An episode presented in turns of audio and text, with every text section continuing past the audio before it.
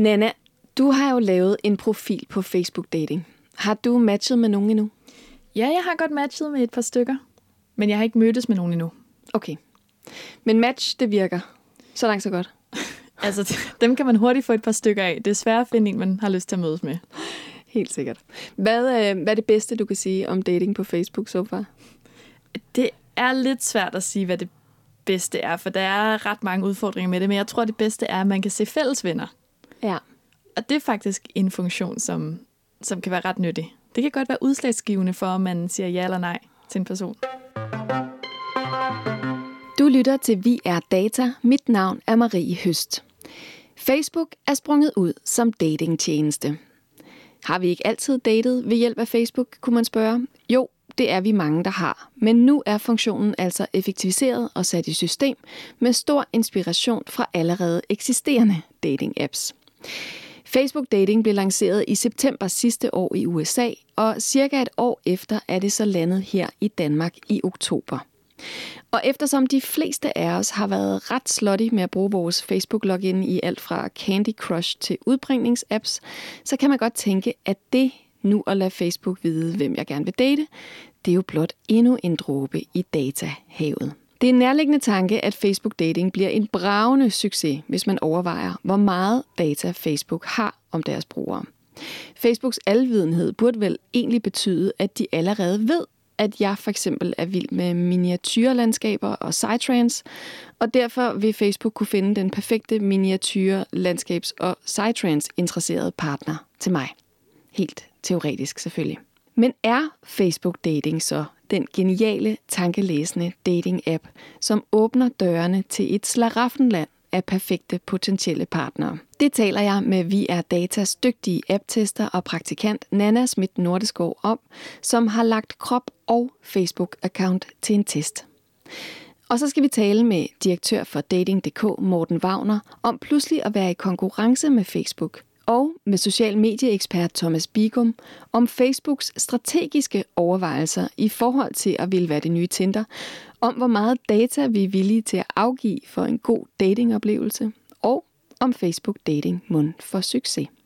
Velkommen til Vi er Data. Nu vil jeg gerne byde velkommen til Nana Schmidt Nordeskov, praktikant her på Enigma og helt uundværlig på Vi er Data. Nana, du har jo før været både søvn-app-kanin og Mechanical Turk og løbe-app-tester her i programmet. Og nu handler det om dating. Og du har været så sød at teste nye Facebook-dating. Vil du ikke lige først fortælle, er du sådan en helt grøn dater, eller har du prøvet nogle andre dating-apps? Jeg er også på Tinder. Det kan jeg godt sige med det samme. Okay. Så du har ligesom prøvet, du har et sammenligningsgrundlag? Ja, det har jeg. Det synes jeg bestemt, jeg har. Okay. Kan du ikke lige tage os med helt fra starten af Facebook Dating-appen? Hvordan virker det her? Jo, altså du, du opretter en profil på Facebook Dating med din egen Facebook-profil, men du gør det ligesom i en separat, altså du åbner simpelthen en browser og søger. Så bliver det et ikon i ens Facebook-app på telefonen, og ikke i øh, desktop-versionen. Man laver en profil meget ligesom Tinder, altså det her med at skrive lidt om sig selv, noget sjovt, hvad man laver, hvad man godt kan lide, måske hvor høj man er. Ja, så det er ligesom med udgangspunkt i ens Facebook-profil, men uden at den hiver informationer ind fra ens Facebook-profil. Øh, så det er altså ikke sådan, at når man laver en dating, Facebook-dating-profil, at man kan gå ind og snage i andre menneskers fulde profiler. Det er ligesom den her kuraterede dating-version, hvor man selv vælger profilbilleder, og man vælger selv, hvordan man gerne vil fremstå.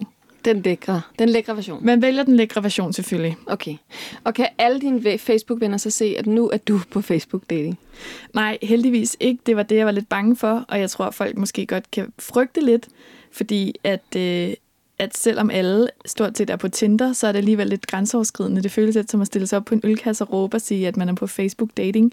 Men det er altså to adskilte ting, så det skulle ikke være muligt at komme til at poste et eller andet pinligt på ens profil eller noget. Det kan heller ikke ses at man er på Facebook dating på ens profil, og man kan heller ikke bare, altså man kan ikke se andre, alle andre Facebook-profiler, man kan kun se dem, der har oprettet sig som Facebook dating brugere. Okay, så det er ligesom to lukkede systemer for alle andre end Facebook, helt ja. sikkert, ikke? jo, præcis. Og inde i min Facebook-app på telefonen, der får jeg jo notifikationer. Og når jeg ruller ned, når jeg scroller på min telefon, så får jeg så øh, på mit Facebook-feed, så står der, at du har 10 nye matches, eller du har 10 ah. nye, der synes godt om dig. Okay, så der vil de alligevel gerne lige give dig noget information og lokke dig Helt over klar. i dating-appen. Altså, jeg er sindssygt nysgerrig. Må jeg ikke lige kigge med? Jo. Kan du ikke lige åbne det? Jo. Okay, så nede i bunden af ens Facebook-app, der er der kommet sådan et lille hjerte, Nå ja. som jeg så kan gå ind på. Og så det, der er lidt særligt ved denne her app i forhold til Tinder for eksempel, det er, at jeg allerede kan se her, hvem der har liket mig. Så kan jeg for eksempel sige Mikkel. Uh, bare overkrop. Ja, det går ikke. Ham tager vi ikke. Og det går heller ikke. Og så kan jeg sige ja, nej her. Det er jo faktisk noget, man ikke kan på Tinder. Det skal man betale for på Tinder, Ja. for at få lov til at se, hvem der allerede godt kan lide mig. Så har jeg mine matches, ligesom også på Tinder. Jeg lagde mærke til, at du ikke swipede i øvrigt. Der er ikke noget swipe. Der er ikke noget swipe, det er øh, Det, kryds eller bolle, skulle jeg sige. det er meget præcis. Og så har jeg min profil. Og det, der er lidt sjovt, det var, at jeg kunne linke, da jeg oprettede den, så kunne jeg linke mine øh, Facebook-billeder. Men der så, så kunne jeg jo se, at de billeder, jeg havde på min Facebook, de var jo overvis gamle. Jeg har jo ikke skiftet profilbillede i fire år eller sådan noget. Så den vil gerne hive information fra ens profil ind i datingprofilen, men der var ikke særlig meget godt at komme efter. Nej, og det er måske meget sigende. Hvor gammel er det, du er, Nana? Jeg er 25. Ja. Og hvor mange af dine venner bruger Facebook? Jamen ikke særlig meget. Nej. Altså, øh, alle mine venner er på Facebook, men det er da tydeligt at se på appen her, der er ikke særlig mange kendte ansigter, der dukker op, og det er der trods alt på Tinder. Ja. Nå, men så skal jeg lige se. Matches havde vi heroppe i hjørnet, ikke? Mm-hmm. Øhm, det er dem, du har matchet med, som du så kan skrive sammen med nu. Ja, præcis. Og hvad kan du se om dem? Jamen, hvis vi tager ham her, kan jeg se. Her, jamen der kan jeg se øh, meget fuldstændig ligesom på Tinder og andre dating apps, ikke? Der kan jeg se, hvor øh, han bor, jeg kan se, hvad han leder efter, hvor høj han er, hvad han laver, hvor han har gået i skole henne. Og det her det er altså ting, du selv kan føde den med. Altså, Ja. så sådan, jeg har valgt nogle andre ting. Han har ikke børn, han ryger aldrig en gang imellem, så drikker han alkohol. Så sådan, Ja. det er ret spændende. Og så er der det med de fælles ja. venner. Så er der det, som er Facebook datings helt store plus, og det er, at man kan se fælles venner. Ja. Øh, og altså, man har jo mange, men det kan godt, jeg synes godt, det kan være udslagsgivende, at man kan se, hvem vi har til fælles af venner. Fordi at det, man skulle helst ikke komme ud af sin filterboble, når man dater. Nå, nej, men det er det. Er det nogen, man godt kan lide og synes er fede, så er det jo en anbefaling på en eller anden måde for det her menneske, ikke? jo, men når man tænker på, hvem man er venner med- på Facebook, man er jo venner med Gud og hver mand. Så der er jo Ja. masser, som jeg ikke vil have, altså associere med mig, som jeg er venner med på Facebook, som jeg ikke vil sige skulle være et, øh, hvad det, et initiativ for at matche med mig, for eksempel. Altså, hvad med dine øh, Facebook-venner? Kan du matche med dem? Nej, det kan jeg ikke, men det man kan, som også er lidt særligt, det er, at øh, jeg kan gå herind. Jo, det, det har en funktion, som man, som man kan bruge, det er, det har det er den her, der hedder Secret Crush. Mm-hmm. Og det er lidt sjovt, fordi der kan man adde folk fra ens Facebook-venner eller Instagram-følgere, og det er altså ikke nødvendigvis nogen, der har dating. Så hvis jeg nu har et godt øje til en eller anden, så kan jeg sætte ham på min Secret Crush-liste, og hvis han så også har mig på sin Secret Crush-liste, så kan vi så matche, og så kan vi skrive sammen.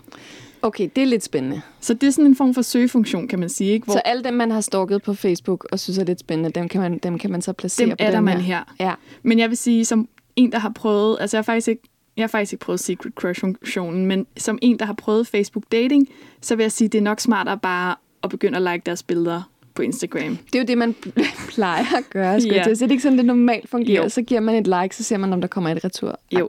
Jo, præcis. Altså, så det, jeg vil nok sige, det er et lidt langt skud. Jeg tror ikke, der er så mange på Facebook, at det dating, at det, det kan lykkes det her.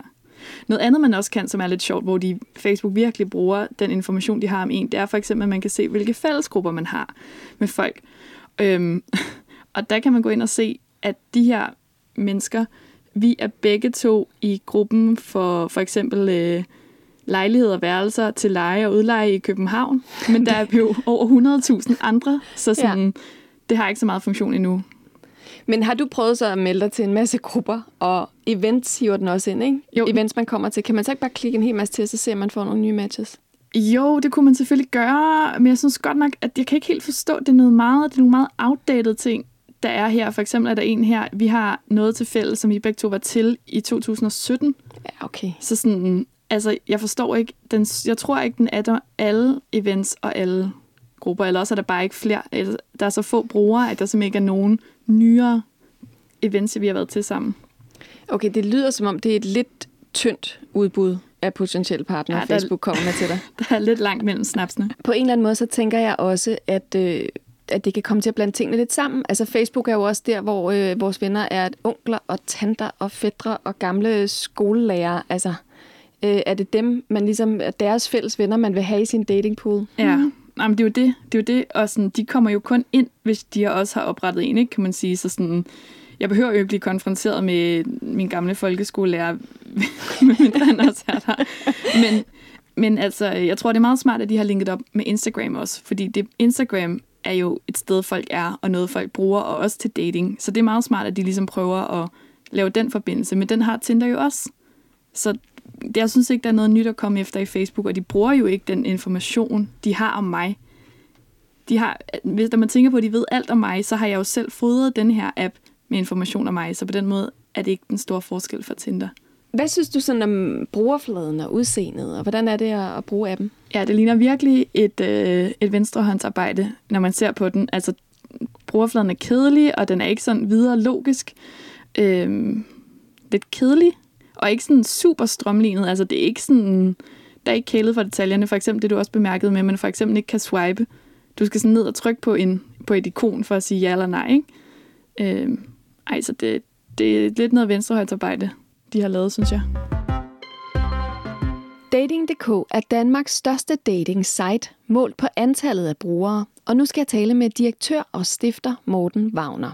For i 2019 der sendte Dating.dk et åbent brev til Margrethe Vestager, hvor de bad hende om at gribe ind i forhold til at stoppe Facebooks misbrug af sin dominerende stilling. Facebook havde nemlig afvist annoncer fra Dating.dk. Hej Morten. Hvorfor skrev I et åbent brev? Det, der var sagen, det var, at vi hidtil havde kørt øh, annoncer og reklamer på både Instagram og Facebook med, med succes. Og øh, cirka samtidig med, at Facebook annoncerede, at de ville komme ud med deres egen øh, dating-app, så blev vores annoncer afvist. Og vi kunne ikke få nogen forklaring på, hvorfor. Og så var det jo nærliggende at, at gå ud fra, at det var fordi, at de ville bruge pladsen til deres egen dating-app, og dermed så ligesom at udkonkurrere de eksisterende øh, dating sites, der var på markedet. Og det er klart, det, det, det kan man ikke, når man har den monopoltilstand, som, som øh, en monopolstilling, som, som øh, Facebook har. Så øh, min søster Mia øh, var i et arrangement, hvor hun mødte Merete Vester og spurgte hende om det her. Merete Vester foreslog selv, at vi så skrev et åbent brev til hende, hvad vi så gjorde. Og altså, de, de, øh, de begynder at afvise få måneder efter, at de ligesom har kommet med den her nyhed om, at nu vil de selv gå ind på datingmarkedet. Men hvordan forklarer de over for jer, at de ikke vil vise jeres annoncer?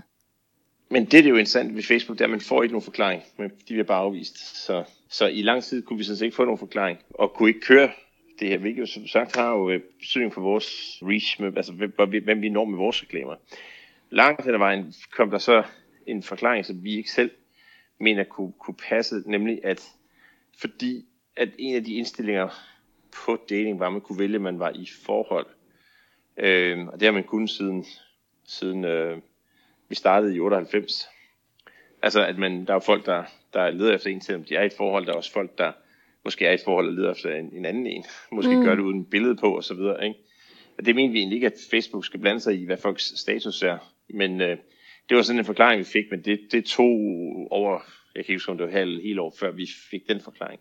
Men altså, det der, det der er problemet, det er jo, at, at Facebook har en monopoltilstand, og de, de misbruger den, men, men stadigvæk altså for eksempel vælger at konkurrere mod os, men så hæmmer os i vores mulighed for ligesom at, at komme frem. Ikke? Og det, det, det må man jo ikke sige om reglerne om monopol. Ikke? Og der er jo andre, der har fået store bøder for tilsvarende ting, netop ved, ved EU-domstolen. Ikke? Og det var, det var så nærliggende at sende åben brev til hende, fordi vi ville jo gerne kunne annoncere. Det skal så siges, at i dag, her øh, to år senere, eller hvornår det var, så øh, måske på grund af det åbne brev, så er der så blevet åbnet op igen, så nu kan vi godt ah, okay. på Facebook. Ja, ja. Helt klart. Og, og hvor stort var problemet for jer i at få annoncer afvist på Facebook og Instagram?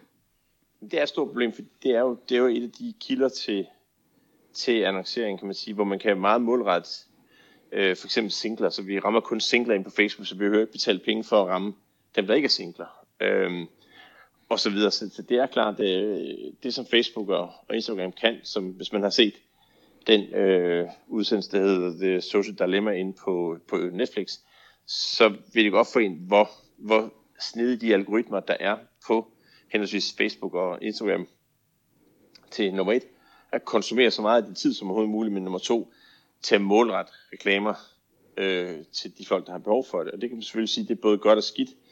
Øh, det som de udtrykker i, i, øh, i øh, programmet, det er jo, et, at de i virkeligheden handler med, med menneskelige futures. Altså, en, en, de kan egentlig garantere, at man kan få et køb, hvis man annoncerer hos Facebook og Instagram.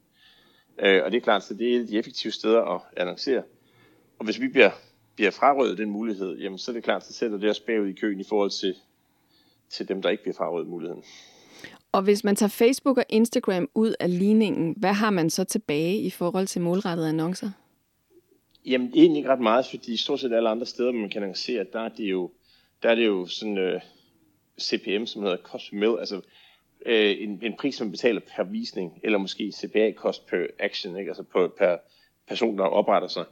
Men, men uh, det er ikke, altså ekstrabladet, hvor man nu vælger kan lægge sin annonce, de, de kan egentlig ikke særlig høj grad målrette i forhold til, hvad, hvad Facebook og Instagram kan. Mm. Og kan man så stille noget op øh, i at gå ind i en diskussion med Facebook om det her, når man får en afvisning? Som udgangspunkt nej. Altså, nu var vi så heldige, at vi havde en, en vej ind og snakke med Mariette Vestfærd, som så foreslår os, hvordan vi skulle gøre det. Og jeg ved ikke, om det har hjulpet noget, altså, altså, men, men som udgangspunkt, så er det jo, det er jo bare, det er det, der er med Facebook. De er så omnipotente, kan man sige. De har så meget magt, så hvis de beslutter sig for at slette en eller andens profil, eller gøre et eller andet, jamen, så er det sådan. Og så kan du råbe og danse alt det, du vil. Ja, for i det her tilfælde, der handler det vel om, at Facebook beskytter sine egne interesser. Er det ikke det, der er dit gæt? Jo, det er sådan, som vi oplever det. Det er sådan, vi, vi, vi føler, at, at, at der må være en, anden, en dybere lille grund til, at man, man gør det på den måde der. Ikke? Altså, de vil sikkert ikke stå ved, og, og jeg tror ikke, det er Mark Zuckerberg selv, der har taget beslutningen. Jeg tror, det, det er et princip, de har gjort længere ned, måske bare gøre det sværere for dating sites at få lov til at annoncere derinde, måske gøre det dyrere osv. osv. Men i bund og grund, så sidder de jo på så stor en magtposition, som gør, at det kan være svært at være en lille spiller i Danmark. Og hvorfor tror du overhovedet, Facebook er interesseret i at være en dating-app også? Ja, det ved jeg faktisk heller ikke helt. Altså, jeg tror, at øh, det som de her, jo, det, jeg kan egentlig godt forstå baggrunden for det, det er jo, det er jo som de her øh, Facebook og Instagram og alt det, de gør. De virkelig, det de slås om, det er jo om, om din tid. Jo mere de kan ligesom konsumere af, brugerens tid, øh, jo større er chancen for at tjene penge på brugerne også. Øh, så det er klart, hvis du de har siddet og set, hvad bruger folk meget, meget tid på, og nogle af de ting, som, som bruger meget tid på, som ligger sådan i, i tråd med, med det, de laver i forvejen. Nu, de har jo, de har jo udviklet en markedsplads, fordi det er så, folk sidder og kigger på, på eBay og andre steder, så de kigger på second-hand ting, og det har de fundet, det vil de også gerne være, det er de så nu. Og så kan de se et andet ting, som folk bruger meget tid på, det er måske at søge en partner, det kan være på dating, eller det kan være på Tinder, eller hvor man nu kigger hen. Og så er det klart, så har de fundet at hvis de også kan ligesom, understøtte det behov hos brugeren, jamen så kan de jo på den måde konsumere eller endnu mere af brugerens tid, og dermed øh, i højere grad vise ham annoncer, som øger igen omsætningen. Men det, kan, det er vel også fordi, det er et lukrativt marked, det her øh, med digital dating? Jamen det er det, men, men man kan sige, nu du tager uh, Facebook ikke penge for nogle ydelser sådan direkte på den måde, uh, som det er lige nu, men, men så tager de jo pengene på en anden måde på. Altså man skal jo vide, at hvis ikke du betaler for produktet, så er det højst sandsynligt, fordi du er produktet. Ikke? At det er nemlig det, der bliver solgt hos Facebook. Det er jo din tid, som man sælger så til, til firmaerne. Ikke? Mm. Så man kan sige, øh, så det tager en betaling på en anden måde, så det kan godt, brugeren oplever, at det egentlig er fint, ikke? Men, men, men, øh, men i virkeligheden så, så stjæler de jo en del af, af brugerens tid, som virkelig er den, en værdifuld ressource, kan man sige, man har. Men det der også er interessant, det er jo, at lige pludselig så har de mulighed for at lære endnu mere om brugeren. Ikke? For det kan godt være, at at du ikke har skrevet på din Facebook-profil nogle ting og sager, som, som du måske får lyst til at skrive i en datingprofil. Faktisk, da vi lavede dating, grund til, at vi havde Freeway, fordi at meningen var, at det skulle være gratis helt tilbage i 98. Og det skulle være netop, at man kunne samle så meget information ind som brugerne muligt, for, som muligt, og så målrette reklamerne mod brugeren, og der kan man, eller over for brugeren, kan man sige. Ikke? Øh, og det er klart, når du er på en dating service, så får du lyst at skrive om hvor høj du er, hvor meget du vejer, du får lyst til, og så kan vi jo regne ud, hvad BMI'en er. Skal du udsættes for reklamer for slanke produkter eller sådan noget, ikke? eller det kan Facebook jo også gøre. De kan også se, om, om du ryger for eksempel, var det en idé, at du skulle have reklamer for nikotintyggummi, eller andre ting, som man måske ikke kunne skrive på sin Facebook, men som man lige pludselig godt vil skrive på en datingprofil, fordi det er relevant der. Så derfor kan de lave en mere komplet profil om brugeren, hvis de også har datingvinkel på dem.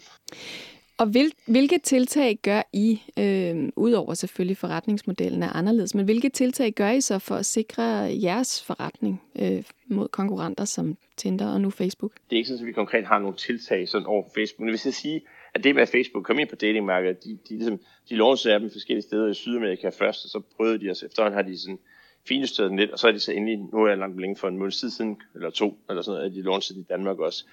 Men jeg vil så sige, det er ikke noget, vi kan se på vores tal overhovedet. Og min personlige mening er, at jeg tror, at de ligger sig for tæt op af, af Tinder, kan man sige. De kan for meget det samme. Argumentet for at bruge Facebook, det er måske, at Facebook skulle vide mere om, om den potentielle kæreste, fordi de ved stort set alt om os. Ikke? Og så skulle de måske bedre på en eller anden algoritme kunne finde frem til nogen, der var et match for dig.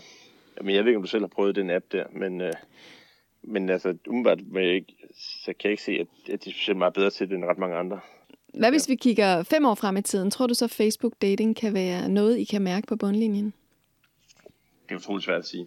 Altså, man kan jo kun forholde sig til, hvad, hvad, man, hvad, hvad der er nu. Ikke? Men det der igen er jo, Ja, det er klart, altså vi, vi er jo et relativt lille dansk firma, kan man sige, i, øh, i det store verdensbillede. Ikke? Og det er klart, altså, hvis du står over for, for ting og sager som, som Facebook, så vi havde jo Arto engang, ikke?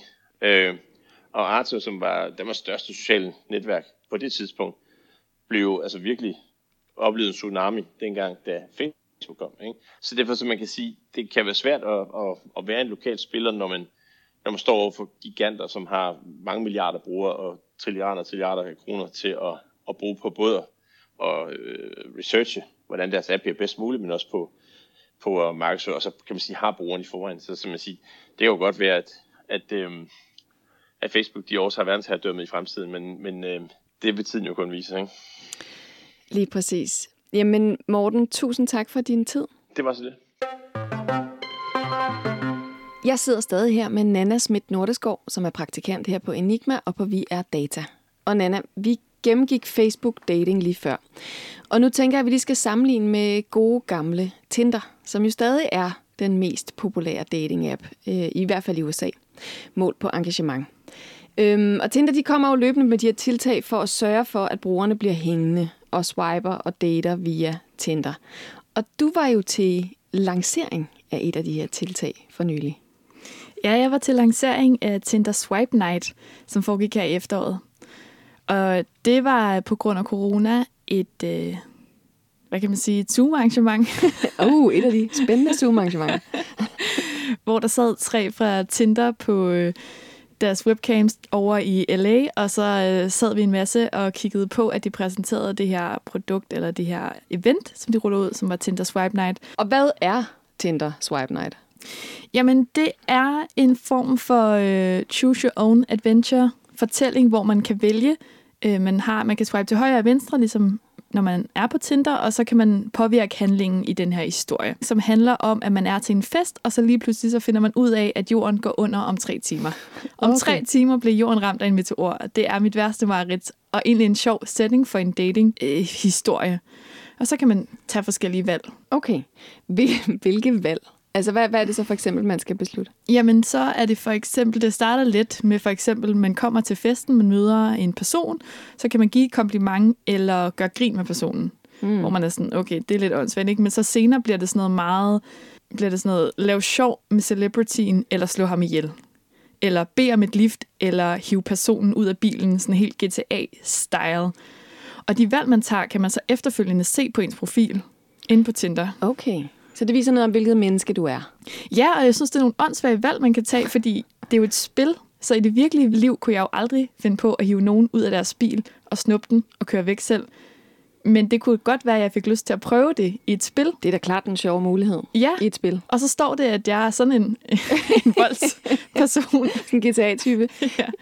Øh, men jeg skal bare lige forstå, er det billeder, man kigger på, eller video, man det er kigger video. på? Animeret? Det, nej, det er simpelthen en film, de har lavet, og det har været helt vildt svært for dem. Det, altså, det brugte de også meget, meget lang tid på at beskrive, at det er ekstremt svært at lave sådan nogle her choose your own adventure fortællinger. Når man sådan vælger det ene eller det andet, så forgrener historien sig jo helt vildt. Så det er faktisk det er åbenbart fucking svært at lave sådan en her fortælling, og der synes jeg bare, at de har lavet en ret skød fortælling, når man tænker på, hvor svært det faktisk har været. Det kunne virkelig... Hvor meget tid de har brugt på ja, det. Ja, præcis. Okay, så du er ikke specielt fan af Swipe Night? Nej. Hvordan er det meningen, man ligesom skal bruge det på Tinder efterfølgende, skal jeg lige høre? Jamen, altså, når man så har været igennem den her syv minutter lange fortælling, så er man endt et sted. Dem, der er endt det samme sted som en, får man i første omgang mulighed for at swipe. Sådan, sådan virkede det i hvert fald. De var ligesom endt det samme sted som en. Og efterfølgende, så kunne man så se, som sådan en samtale starter på ens profil, at hvilke valg jeg havde taget. Og man måske havde nogen til fælles. Okay. Og man oplever det her samtidig, og så bagefter kan man øh, have en samtale om det?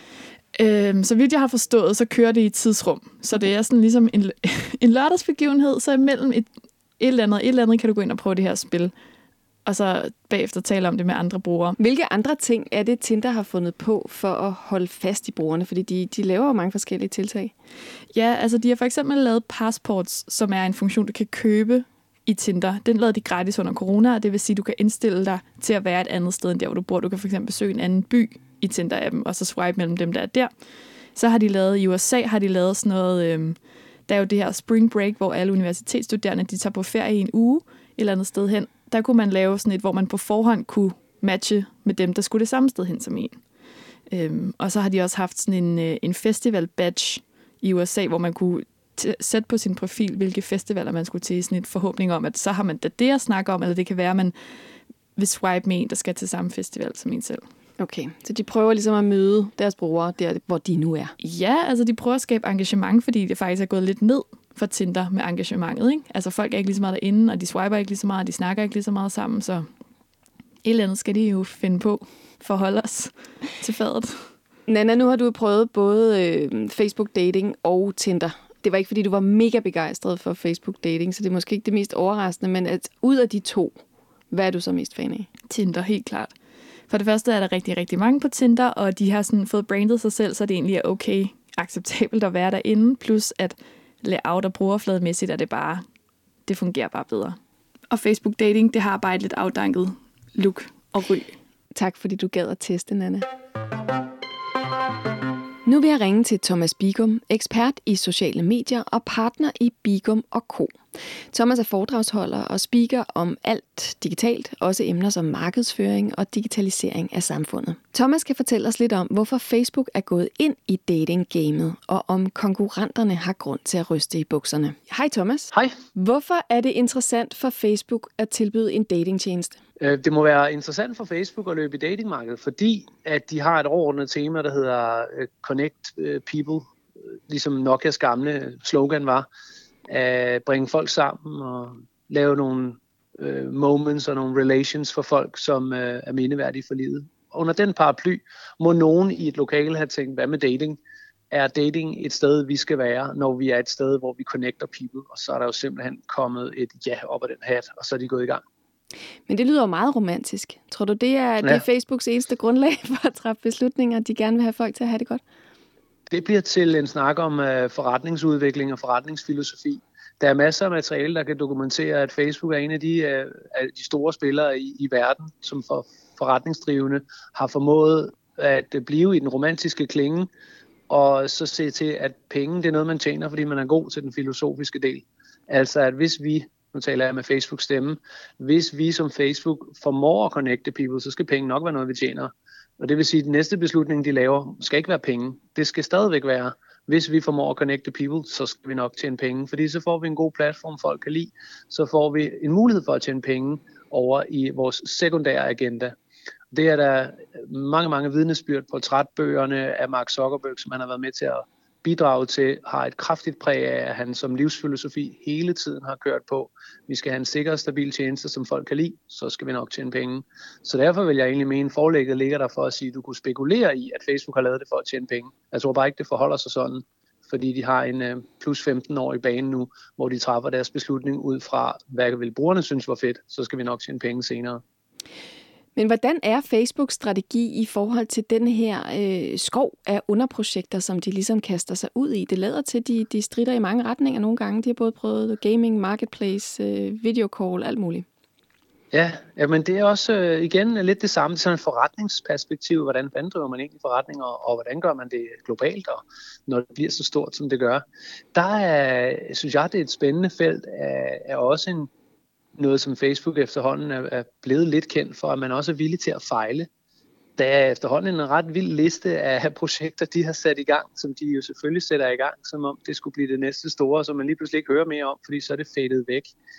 Jeg kan nævne nogle øh, øh, ting, som med sikkerhed er meget få lyttere, der nogensinde hørt om, men at de gik i markedet for noget gruppechat, og nu skulle man tænde op på sin skærm, og den hed Bonfire, den app, ikke? og så skulle man øh, gruppechatte med seks øh, mennesker på FaceTime på en gang, og det var bare et projekt, der kuldsejlede, og timingen var off, for der var ikke corona på det tidspunkt, og det senere, når corona kom, så stod det brand, der hedder Zoom, så med lidt held, og var klar der og vandt det marked.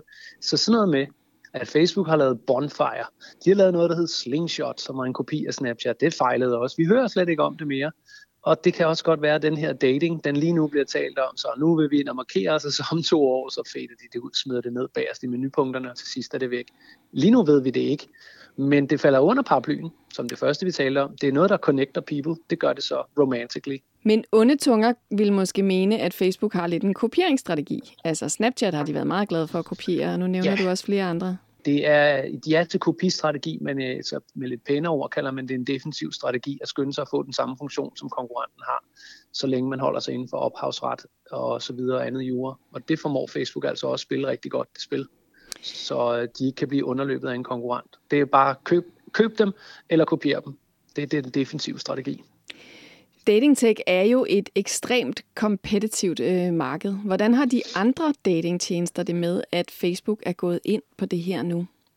Ja, jeg så øh, selv af aktiekurserne over hos Match Group, der både har Match.com, øh, vist nok også et par ekstra sites, som vi ikke kender i Danmark, OkCupid og sådan nogle ting, har også Tinder, det vil sige, der ligger en, en stor forretning der, som øh, altså på aktiemarkedet øh, faldt i, i værdi og altså i vurderet værdi i hvert fald, fordi Facebook øh, spillede med musklerne der. Øhm, så de har det jo angiveligt sådan, at de bliver nødt til at tale om, hvad gør vi her? Og det tror jeg bliver et lille manuskript om, sådan er det i big business, altså når konkurrenten puster sig op, så må man tage et, øh, et hastemøde om, hvad er så vores strategi på det her område. Det kan være, at det leder til, øh, at der er prisnedsættelser på, øh, på Tinder for eksempel, fordi Facebook nu tilbyder det samme bare gratis. Um, det er sådan nogle lidt sunde effekter, vil jeg så sige, i forhold til monopolting. At uh, Match Group har altså tjent styrt med penge på at komme først med en teknologi, og det på en eller anden måde set over for det perspektiv var på tide, der kom en udfordrer, sådan så at liderlige mænd ikke behøver at tale, betale 1.200 kroner for at se, hvem der har liket dem, men i Facebook kan få det gratis, så folk kan møde hinanden, mænd og kvinder. Så, øh, så der har helt sikkert været, for at svare på spørgsmålet, været pres i de andre markeder, altså de andre spillere i markedet, især fordi Facebook er så store, som de er. Ja, fordi det var du også inde på lidt før, det her med, at de bliver beskyldt for unfair konkurrence. Hvad er det for nogle fordele, som Facebook har, som de andre ikke har? Ja, øh, under alle omstændigheder starter den jo med, når en stor spiller og stor måles i øh, brand og kendskab og så videre til, at vi i tech, så er det antallet af users, så øh, begynder listen bare lynhurtigt at være lang for fordele, man har, straks man går i markedet. Altså mener, øh, Facebook kunne næsten gå i alle tænkelige markeder og stå med en lille fordel på brand og på brugere og på talerør. Øhm, og her specifikt kommer vi jo så ind også under paraplyen for programmet her med data. Altså at Facebook øh, står i rigtig mange markeder, de vælger at gå ind i allerede stærkt fra start, fordi de ved, hvem folk er. Eller omvendt, folk har fortalt Facebook, hvem de er. Sådan vil jeg måske nærmere retligt øh, placere det, at, øh, fordi Facebook har jo ikke hentet mine data, jeg har jo selv afleveret den, men de har lavet et produkt, hvor jeg har indgået den handel med dem, at jeg vil afsløre, hvem jeg var. Og sådan også andre Facebook-brugere, Instagram-brugere, WhatsApp-brugere. Så det er helt sikkert en snak om data.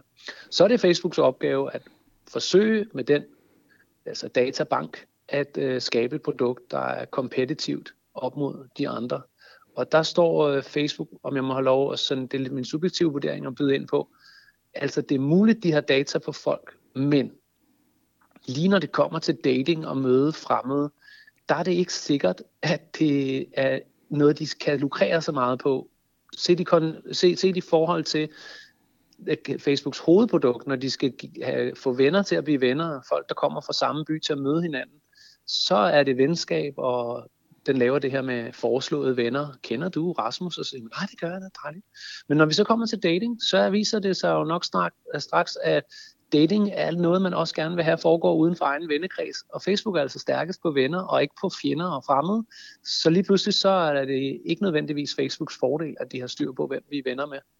Øhm, og det kommer til udtryk i, at øh, der er enkelte, jeg har hørt på dansk front, der melder op, at Facebook dating er det decideret awkward, fordi lige pludselig bruger jeg det apparat, hvor mine venner er til at date med, mens det faktisk var meget rart at bruge en andet Tinder, hvor det er folk, man er ikke venner med. Altså Facebook har lige pludselig noget data på det forkerte, nemlig hvem vi er venner med, og har mindre data på, hvem vi ikke er venner med. Så, men men man bliver jo ikke matchet med dem, fordel. man bliver ikke matchet med dem, man er venner med, trods alt. Ja, klart.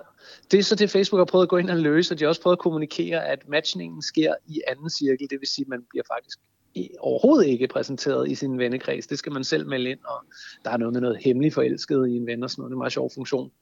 Det kan vi lige tage kort, ikke? at man kan markere i Facebook dating, at man har altså en ven, man har et lille secret crush på. Hvis den ven så også vælger en som secret crush, så er der match. Det synes jeg er en meget sød funktion. Men ellers er teknologien i Facebook altså spundet sådan, så at man mødes fremmed. Men det jeg talte ind i var brandingen. Facebook er kendt som, at her er vores venner. Så når Facebook så går ud og siger, at det ved vi godt, vi er kendt som, men vores dating er det ikke, så har de en lidt svær kommunikationsopgave. Og selvom de siger det tre gange, kan brugerne godt stadig føle, ja, det er fint med jer. Jeg tror bare, jeg bruger Tinder, hvor jeg kan være sådan lidt under radaren lidt semi-privat. Fordi når alt kommer til alt, så bliver Facebook-dating også med sin oplevelse ret hurtigt sådan, at man swiper, og så står der mange fælles venner, man har. Det vil sige, at man er nem øh, stalkbar. Det var vist et ord, jeg opfandt til lejligheden der. Man er altså rimelig nemt offer for, at den anden lige stalker igennem. Ej, hvem er du egentlig? Så vi sidder i en dating-situation, har lagt to gode billeder på, skrevet en datingtekst, men hvis modparten kan se fælles venner, så tager det tre klik for at finde ud af, at profilen ligger der, og bladrer i alle billederne og fuldstændig travlt igennem, altså afhængig af, hvordan privatindstillingerne står. Og det er ikke så fedt, altså, for mange, antageligt. Øh, det er kun øh, nogen, der har det ok med det, andre synes, det er klamt, så de vil ikke foretrække Facebook som datingportal. Og det går hen og skaber en form for ro i markedet, at Facebook ikke bare trumler og per givethed bliver de bedste på grund af data. De har også deres udfordringer, som over i Matchgroup, så er det, de skal lukrere på og, og vide, hvad de er gode til i, øh, i Tinder og Matchgroup land. Datingtjenester som, som Dating.dk har jo oplevet, at de ikke har fået lov til at annoncere på Facebook og Instagram, ja. efter at Facebook gik ind i datingkampen, kan man sige. Hvad tænker du om det? Ja, det er jo kritisabelt. Det er, der er altså rødt flag her. Der skal, der skal Facebook, altså, så vidt jeg er jurabevendt, også passe meget på. Når de har et decideret produkt, der er op af det, øh, som de udelukker, så har vi en konflikt. Det har været nemmere for Facebook tidligere at udelukke det, for øh, det var en del af privatlivspolitikkerne, nej, jo til annoncepolitikkerne, at Facebook forbeholdt sig retten til at styre en lille smule, hvad, hvad, hvad platformen havde mest af, alarm og gøjl og kugler. Og der stod altså Viagra-piller og datingprofiler øh, og slankemidler ret højt på listerne i øh, annoncerne øh, tidligt i Facebooks tid, og der var Facebook bare ind og sige, hvis vi har lavet frit spil her, så er det det, der er mest af. Og det gider vi ikke have det, det skal ikke være sådan, at når man åbner sin Facebook som bruger, så får man syv reklamer for slankemiddel, og nogle afklædte mennesker, der siger, find lykken her, for så bliver man simpelthen bare deprimeret og får mindre værd. Så der har de lavet nogle annoncepolitikker, der holder de øh, mest sådan anprisende inden for, for sundhed og helse. Øh, dem, der siger, man kan blive slank i en far, dem har de altså holdt ude. Og så har de øh, dæmpet øh, dating trykket, sådan så man skulle søge en, øh, en partneradgang og en afstemning med Facebook om, hvor meget dating-reklame man måtte lave, så ikke det hele virkede som dating. Facebook Dating, det tilbydes jo som en gratis tjeneste, og det gør det jo ikke for alle de andre tjenester. Det er jo noget, de gerne vil have penge for. Hvad kommer det til at betyde? Ja, jeg tænker jo i første omgang, som lige strejfet tidligere, at øh, når agendaen bliver ridset op på krisemødet i, hos konkurrenterne til Facebook, at det handler lidt om prissætning. Facebook er gået i markedet, Facebook er store, Facebook er gratis. Hvad gør vi nu? Og det der, jeg på den ene side kan se noget sundt, for jeg synes objektivt, jeg kender, jeg kender ikke Match Groups udgifter, men det ser altså ud som om, de har skummet en god milliard på af liderlige mænd, der ikke har været konkurrence i markedet, og så er det den mest indtjenende app i App Store øh, op ved de mest indtjenende spil. Altså grunden til at sælge elementer, fordi den er skævvredet det til det ofte mænd, der køber ekstra produkter i Tinder for at, at komme mere til fadet. Ikke? Um, og der har altså på en måde været en en monopoltilstand der, der har sat det prispunkt sådan helt, synes jeg, øh, skævt, at, at det er 100 kroners klassen, 300 kroners klassen, for at øh, få lov til at møde en kæreste, og, øh, og at man bare på begær kan vi sige. Det er jo også liderlighed, der er ordet, men begær kan, kan malke mennesker, som en aften kan finde på at kaste 300 kroner efter, der dagen efter faktisk få det sådan lidt nedtur over, det blev spildt 300 kroner på det aften før, fordi det bragte ingen værdi. Så hvis jeg i den del lige afslutter forsvarstalen, det, det, det er sgu nok godt for markedet, at Facebook går ud og gør det. Så har vi også en problemstilling på den anden front, som er, at i og med Facebook er så store, de tjener deres penge et lidt andet sted, nemlig annoncer ude i det almindelige brug af Facebook, så punkterer det fuldstændig forretningsmodeller, som, øh, som ellers var sunde og raske og skabte noget innovation og skabte nogle arbejdspladser, at den samme skide virksomhed, Facebook indsat der, bare går hen og giver det væk gratis. Det, det, det, det har jeg ikke evnerne og ekspertisen til at snakke om økonomiske modeller, hvilke konsekvenser det har. Men det lyder ikke sundt, at alting lige pludselig bliver til Facebook, og det der ikke er Facebook, det giver de bare væk gratis. Fordi altså på et teoretisk plan, hvad skal andre så lave? Øh, så hver gang de går ind i et marked og punkterer det, så kan man godt pege på, at det er et problem. For det bremser innovation, og det bremser vækst, fordi de bare sætter sig på det, og sætter sig tungt, som en klumpe dumpe, der bare siger, bum, I kan sgu møde hinanden her. Der er ikke nogen, der behøver at betale. Det kan på den ene side være smukt, det kan på den anden side være et problem, og så er vi tilbage ved monopolet. Ja, ja, lige præcis. Og i forhold til den her konkurrencetilstand, så er det jo lige nu sådan, at Tinder bruger Facebook-login, for derved at få adgang til oplysninger om venner, fotos og likes, og de kan også tilbyde en vis sikkerhed til deres brugere ved de her trods alt verificerede Facebook-konti. Kan Tinder på sigt måske risikere, at Facebook lukker for den adgang, fordi de simpelthen vil knuse deres konkurrenter? Ja, det er ikke øh, en risiko. Det er nok mere et vidshed. Øhm, det er som en subjektiv vurdering i, i det, vi har i historiebøgerne, og det, der er mit arbejde, at prøve at lave en form for prognose på det. Øhm, Facebook er i stand til, og har hele tiden kaldt sig rettigheden til at selv at bestemme, hvem må låne vores teknologi, som for eksempel login og oprette profil. Og det er før set, at der er nogen, der er blevet skubbet ud og ikke får lov til det, efter de er, så at sige, blevet for store og øh, det tror jeg så subjektivt vurderet også Tinder bliver offer for.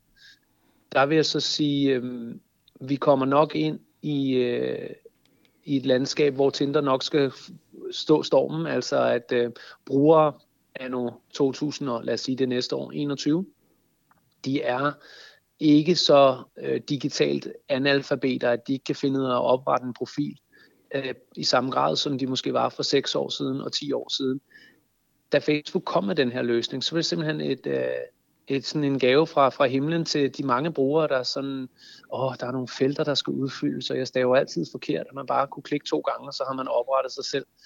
Der er kommet meget innovation på området. Øh, mange, bare tage Danmarks nylancerede kørekort-app. Det glider som smør, og, og rigtig mange almindelige borgere kan finde ud af at oprette en profil og indtaste tre felter. Brugervenligheden er i orden, det virker på mobilen. Så vil jeg bringe det svar ned til, jeg tror nok, Tinder skal, øh, de kan, de kan mærke, det er, en, det, er en, det er en ærgelse, og det er en friktion, det er et tab, at man ikke kan være i gang på få klik. Men til gengæld, mens Tinder har levet i de, jeg kan ikke huske alderen, men i hvert fald fem år, ikke? at øh, på de fem år, der er verdens øh, brugere af internettet også blevet dygtigere til bare at møde sådan en opretter som profil med åbne arme og sige, om det har jeg prøvet før. Hvor opretter jeg billede? Hvor vil jeg password? Bing, bing, bing. De kommer til at lide tab, men jeg tænker ikke, at det bliver et, et kritisk tab. Mange tak for din tid, Thomas. Værsgo, det var en fornøjelse at være med. Før dating-apps bragte folk sammen, fandtes gode gamle kærestebreve, som man kunne sende til sin udkårne. Eva Vistoft Andersen, der er museumsinspektør på Enigma, har været i arkivet og fundet en kærlighedskorrespondence frem, som helt sikkert er mere bevaringsværdig end det, der finder sted på diverse dating-apps i dag. Nana Schmidt Nordeskov har talt med hende. I begyndelsen af 1900-tallet boede der to unge mennesker i København. De hed Johanna og Anna, og de var forelskede. De ville gerne tale sammen. Hvordan gjorde de det? Jamen, de øh, valgte at bruge et af de der helt nye medier, der var, der var kommet ud. Og det var noget så spændende som et postkort. Uhuh. ja. I øh, 1870'erne, så der begynder vi at sende postkort til hinanden. Altså, det er, jo, det er jo sådan noget, hvor man kan se, hvad der bliver skrevet. Øh, det er et åbent brevkort, som det hedder egentlig så er det ikke noget, man tænker på, at øh, kærestefolk vil bruge til øh, intime meddelelser, fordi at, at man ikke kan holde det privat. Men øh, det bliver faktisk kærestefolkenes yndlingsmedie. Mm, Hvorfor, hvorfor er det smart at skrive med sin fløjt på et åbent brev? Jeg tænker, at øh, man har måske følt, at et brev var meget forpligtende, der, der skal skrives meget. Det her, det var til den lille, hurtige, korte hilsen. Man kunne skrive i kode, hvis det var, at man havde noget ganske særligt at fortælle. Og så, så var det, postkortet var, var billigt. Det var billigere at sende postkort, end det var at sende en kuvert. Og så kunne man få det bragt ud ret hurtigt og ret tit, i, især i de store byer. Altså i København i øh, slutningen af 1880'erne, der øh, er der faktisk otte daglige ombæringer. Så der er det faktisk muligt at nå at sige, øh, invitere, og så nå at sige, øh, ja, det kan jeg godt, øh, men øh, jeg kommer en halv time senere, og sådan noget, så man kan få, få beskeder frem og tilbage ret mange gange på en dag. Er det for meget at sige, at postkortet var datidens sms-besked? Ja, sms eller chat i hvert fald. Altså, der, er, der er en hurtighed i det, og det er på et tidspunkt, hvor man ikke kan regne med, at folk har telefon. Altså, vi får jo først telefon øh, i, i Danmark i øh, 1881. Det kan man ikke regne med. Så postkortet, det er det hurtigste der. Og det var noget, de fleste havde råd til, også når man bare som Johanna og Anna var nogle arbejdende folk, helt almindelige mennesker. Ja, det var det. Og øhm, så var der også det andet ved postkortet, det var, at øh, efterhånden så fik de motiver på. Og så kunne man jo begynde at lege med det, hvad, hvad det kunne, kunne give af små, sjove hints. Man kunne øh, sætte frimærket på en bestemt måde, det der hedder frimærkesprog, og hvis man sådan vinklede det øh, lidt til højre til venstre og på hovedet op og sådan noget, så var der sådan en kode for, um, om man sendte et kys, eller man skrev, øh, at vi mødes der, hvor vi plejer, og, og sådan nogle små smileys bare ved at, at dreje lidt på frimærket. Altså, men der var også øh, sådan lidt mere våget motiver på nogle af, af de her postkort. Øh, og så galt det jo om at, at finde et, som øh, stadigvæk godt kunne tåle offentlighedens øjne, men øh, som man så måske kunne tekste på en sød måde til kæresten. Der er et billede, hvor jo, Johan har, har fundet et postkort, og man kunne jo så også være så, så våget og, og gå ud i en hel serie, altså en, en lille en lille story, øh, sådan en postkortserie, hvor, hvor vi har en handling, øh, og den, den handling kommer jo først til kende, når man ligesom har den samlede serie postkort. Mm. Og der, der, der er han lidt mere våget, Johan. Der øh, har han øh, sådan en, en serie på tre, som han sender, hvor det første, det er et, et, et par, der sidder i øh, en seng, og de er jo påklædt og alt muligt, og hun er interesseret i ham, og øh, han er sådan lidt mere afstandstagende. Øh, så det andet postkort, som så er kommet frem, der, øh, der, der kysser det faktisk, eller krammer. Ikke? der er noget interaktion. Og det aller sidste postkort, der, der, har de så, der, der ligger de sådan med drømmende, luk, eller drømmende udtryk, fordi de har lukket øjnene i den der seng. Men der er sket et andet mellem det der kram og det sidste postkort, fordi de har byttet plads i sengen. Og så kan man sådan sige, okay, har han bare vil hentyde til, til, at de har haft et forhold, eller at han ønsker, at de skal have et forhold, øh, der indebærer at bytte plads i sengen. Ved du, hvad Anna sendte til Johan? Jamen, jo, øh, Anna øh, har faktisk også et kort, hun sender til Johan, øh, hvor hun, jeg mener, det er en, balko, en, en pige, der står på en balkon, øh, og så står der bare sådan, jeg elsker dig. Johan nedunder. altså, det, og det er sådan, altså, så har hun selv under, lavet den der undertekst, ikke? Altså, det, det er jo nærmest sådan en Snapchat, det der. Mm. Jeg er ikke engang sikker på, at der står noget på den anden side over hans adresse. Ja. Tak for din tid, Eva. Du lytter til Vi er Data. Mit navn er Marie Høst. Og i dag der har vi talt om Facebook Dating, og vi har talt om, hvorfor konkurrenterne er pænt trætte af, at verdens mest datarige selskab kaster sig ind i brugernes datingliv. Og her til slut i Via Data, der er besøg af Anton Gade Nielsen, vært på All Caps, som også produceres her på Enigma, øhm, som handler om, hvad vi laver på internettet. Ikke, Anton? Det er præcis, jo. Hvad, hvad handlede det om sidst? Det handler om cybernauterne, øh, som har udgivet en rapport om mandefællesskaber på, øh, på nettet, altså digitale mandefællesskaber, som har det til fælles, at de på et eller andet tidspunkt i deres liv er blevet så trætte af, af kvinder, muligvis fordi de ikke har kunne, øh, kunne få en kæreste, at de at nu hader kvinder og er øh, sådan imod ligestilling og imod feminisme og på mange måder øh, ubehagelige. Ja, det lyder rigtig spændende. Vi har talt om de her forskellige øh, datingmuligheder. Mm. Facebook, øh, Tinder, nogle af de her store tech-selskaber. Men der er jo også andre muligheder. Jamen, altså, der er jo utrolig mange forskellige måder at date på. Og, øh, og jeg er faldet over en, øh, en app, kan man kalde det, en service, som, øh, altså, som tager kampen op mod det her med øh, Facebook. Det er jo ikke, det er ikke som reaktion på Facebook, men det Facebook har kørende for sig, det er jo, og det er jo det, de har haft kørende for sig i altid, det er, at de ved utrolig meget om deres brugere, og det er jo også derfor, at det er måske nemmere for dem at matche folk, hvis det er der, vi kommer hen på et tidspunkt med Facebook-dating. Men en anden måde, man kan lade sin dating-service kende alt til en, det er jo simpelthen ved bare selv at fortælle dem det. Så derfor ja, det kan man da bare gøre. Og der er nogen, der har udviklet, fordi det, altså, det, det sværeste ved at finde en kæreste er jo at finde en, som har de samme interesser som en selv, eller som man på en eller anden måde svinger med. Ikke? Jo. Hvad nu hvis Kirsten Giftekniv var en, øh, en AI? Altså, Ja, det plejer her... altid at være en god løsning. alt, hvis, alt, hvis alt var en AI, ikke? Ja. Der er den her app, som hedder AIM. A-I-M-M. Ja. Som, øh, som er lavet... AI. Mm. ja, lige præcis. mm.